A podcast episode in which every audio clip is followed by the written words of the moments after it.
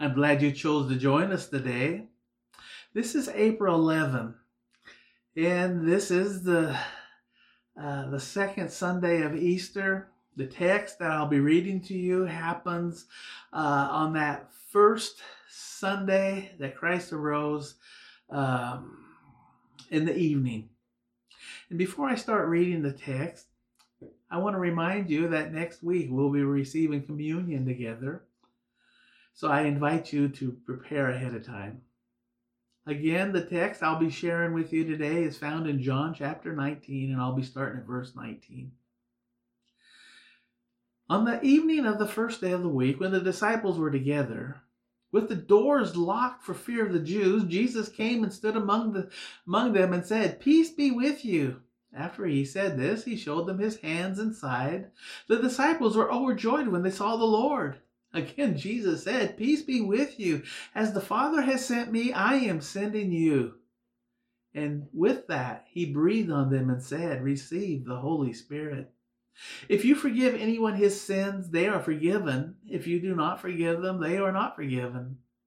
Now Thomas, called Didymus, one of the twelve, was with was not with the disciples when Jesus came. So the other disciples told him, We have seen the Lord. But he said to them, Unless I see the nail marks in his hands and put my fingers where the nails were and put my hand into his side, I will not believe it. A week later, his disciples were in the house again, and Thomas was with them. Though the doors were locked, Jesus came and stood among them and said, Peace be with you. Then he said to Thomas, Put your finger here and see my see my hands, reach out your hand and put it into my side. Stop doubting and believe. Thomas said, My Lord and my God. Then Jesus told him, Because you have seen me, you have believed. Blessed are those who have not seen and yet have believed. Jesus did many other miraculous signs in the presence of his disciples, which are not recorded in this book. But these are written that you may believe that Jesus is the Christ, the Son of God, and that by in that by believing you may have life in his name. Pray with me, please. Dear Heavenly Father, Lord, the message today is peace. And peace that only you can bring much more than just the the word and the, and the meaning in today's language, but a peace that passes all understanding, a peace that is only found in you. So, Father, can we put everything else aside and focus on you today and what you have done for us? Be glorified, Lord. Be lifted up. In Jesus' name, amen. I understand that our uh, Lord and Savior, His presence, the Holy Spirit, is the real teacher here. So help us. In this, in the evening of the first and glorious Easter, it wasn't glorious for the ten disciples who were present. Judas is gone because he betrayed Jesus. Thomas was absent for a reason the Bible uh, is silent on. And the remaining 10 were scared to death because they thought they were next. One version worded verse 19, the first part. That Sunday evening, the disciples were meeting behind locked doors because they were afraid of the Jewish leaders. what a way to usher in the greatest event in Christian history. Little did the disciples know that they were taking part in what could be described as the Super Bowl of all Christian events. And where are they? Huddled in a little room, keeping their voices down. Doors blockade, all nooks and crannies covered to make sure light doesn't escape from their lamps and reveal their location. We seem to always spend our time during the resurrection talking about the fears of the remaining disciples. My guess is because that's what we can most relate to fear. What about the victor, Jesus Christ himself? What must how, how must have he felt? Of all of the great and remarkable things Christ has done, this has by far surpassed them all. By Christ being resurrected from the grave, he has done what no one else has ever done before. And note, because of what Christ has done, he has prepared the way for us, Christ followers, all over the world to do likewise. And how is that received? With fear and trembling. What if knowing how they would react is why Christ was in such turmoil leading up to this event? That he sweat drops of blood because he knew how they would react.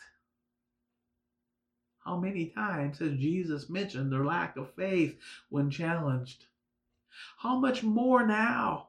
Only if Jesus said as much, it might have crushed the disciples' spirit indefinitely.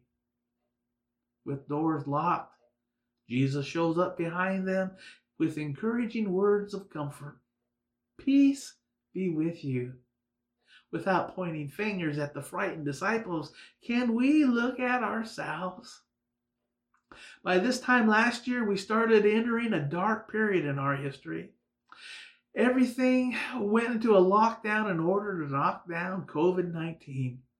What started out as a two week period to get a handle on it turned out to be over a year of restrictive lockdowns. The term follow the science was drilled into us. That was bad enough, but then COVID 19 was politicized to the point that caused divisions, even among his followers. How that must have broken his heart. The virus is scary enough by itself, and then you had the maskers versus the unmaskers. those who are willing to get the vaccine and those who refuse. The news, news outlets didn't seem to help much. Uh, it didn't matter who you listened to, they had different views. The information out there was divisive because everyone claimed to be following the science. I'm kind of sick of that term.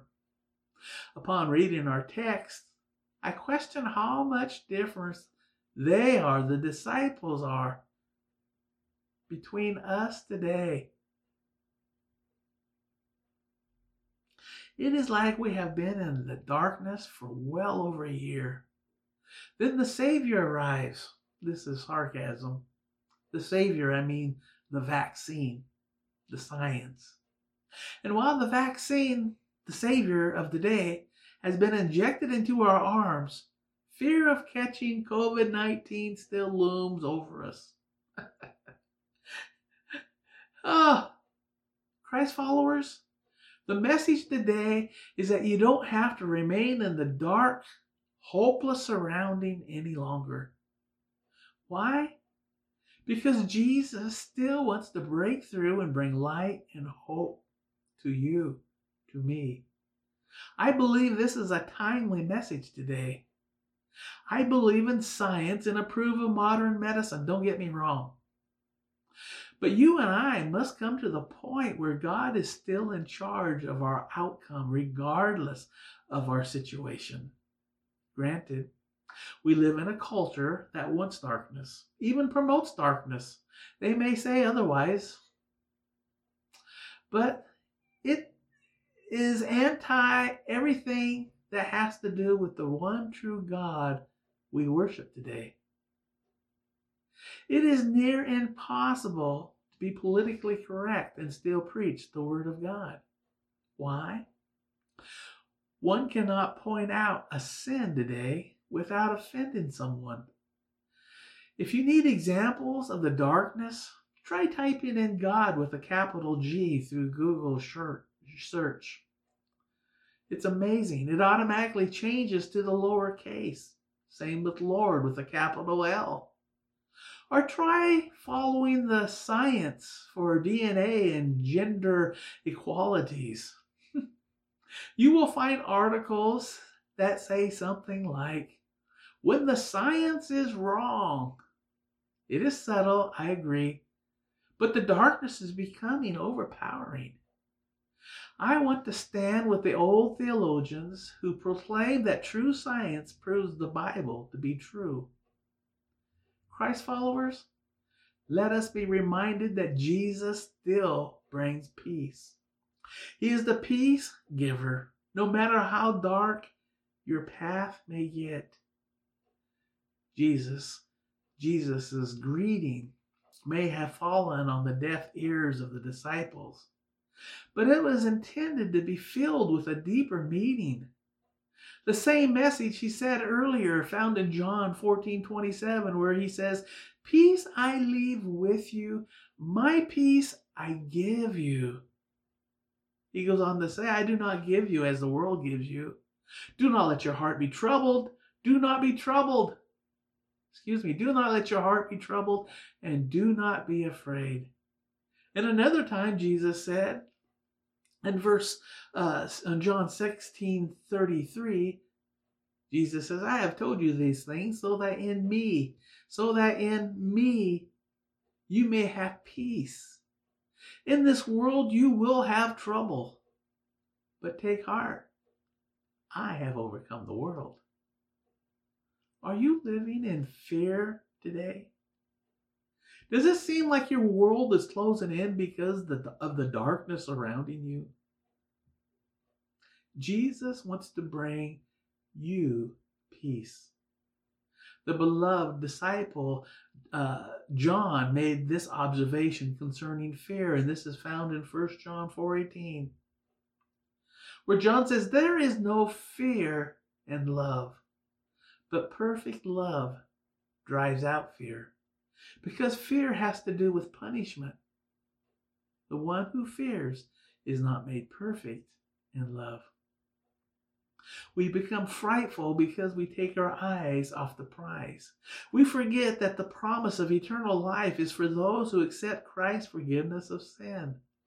We forget that those who have have a standing with the creator of the universe. The apostle Paul uh, wrote about our eternal standing. Romans 8:37 he goes on, he goes on, he says, in all things, in all these things, we, we are more than conquerors through him who loved us. Then he goes on to say, For I am convinced that neither death nor life, neither angels nor demons, neither the present nor the future, nor any powers, neither height nor depth, or anything else in all creation will be able to separate us from the love of God that is in Christ Jesus our Lord. What then shall we say in response to this? If God is for us, who can be against us? Christ followers, answer what is the worst thing that can happen in your life? One might answer, well, the worst thing that can possibly happen in my life is to die. Christ followers, tell me again what is the worst thing that can happen in your life? You see, for you, that would mean that you would be ushered into eternal life, walking the streets of gold with the saints of God. Christ followers. While living in this world, it's a win win situation because of what Christ did for you and me on the cross. And then when he rose again from the grave. So in our darkest hours, we can allow Christ to say, Peace, I am with you. A peace that passes all earthly understanding. Pray with me, please. Dear Heavenly Father, only you know our situation. Lord, you know what we're going through. Lord, if we're living in fear, if we're being beaten down by the darkness around us, may we call upon you, the giver of peace, the peace giver, to intercede, to intercede,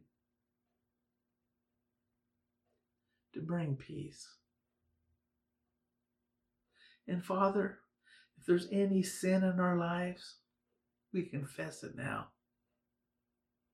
And Lord, we just ask that you would give us a brand new slate, a new beginning. And we'll live for you, Father. And thank you so much for what Jesus Christ did for us. In Jesus' name, amen. Till next week, God bless you. Remember, we'll be receiving communion together. Bye.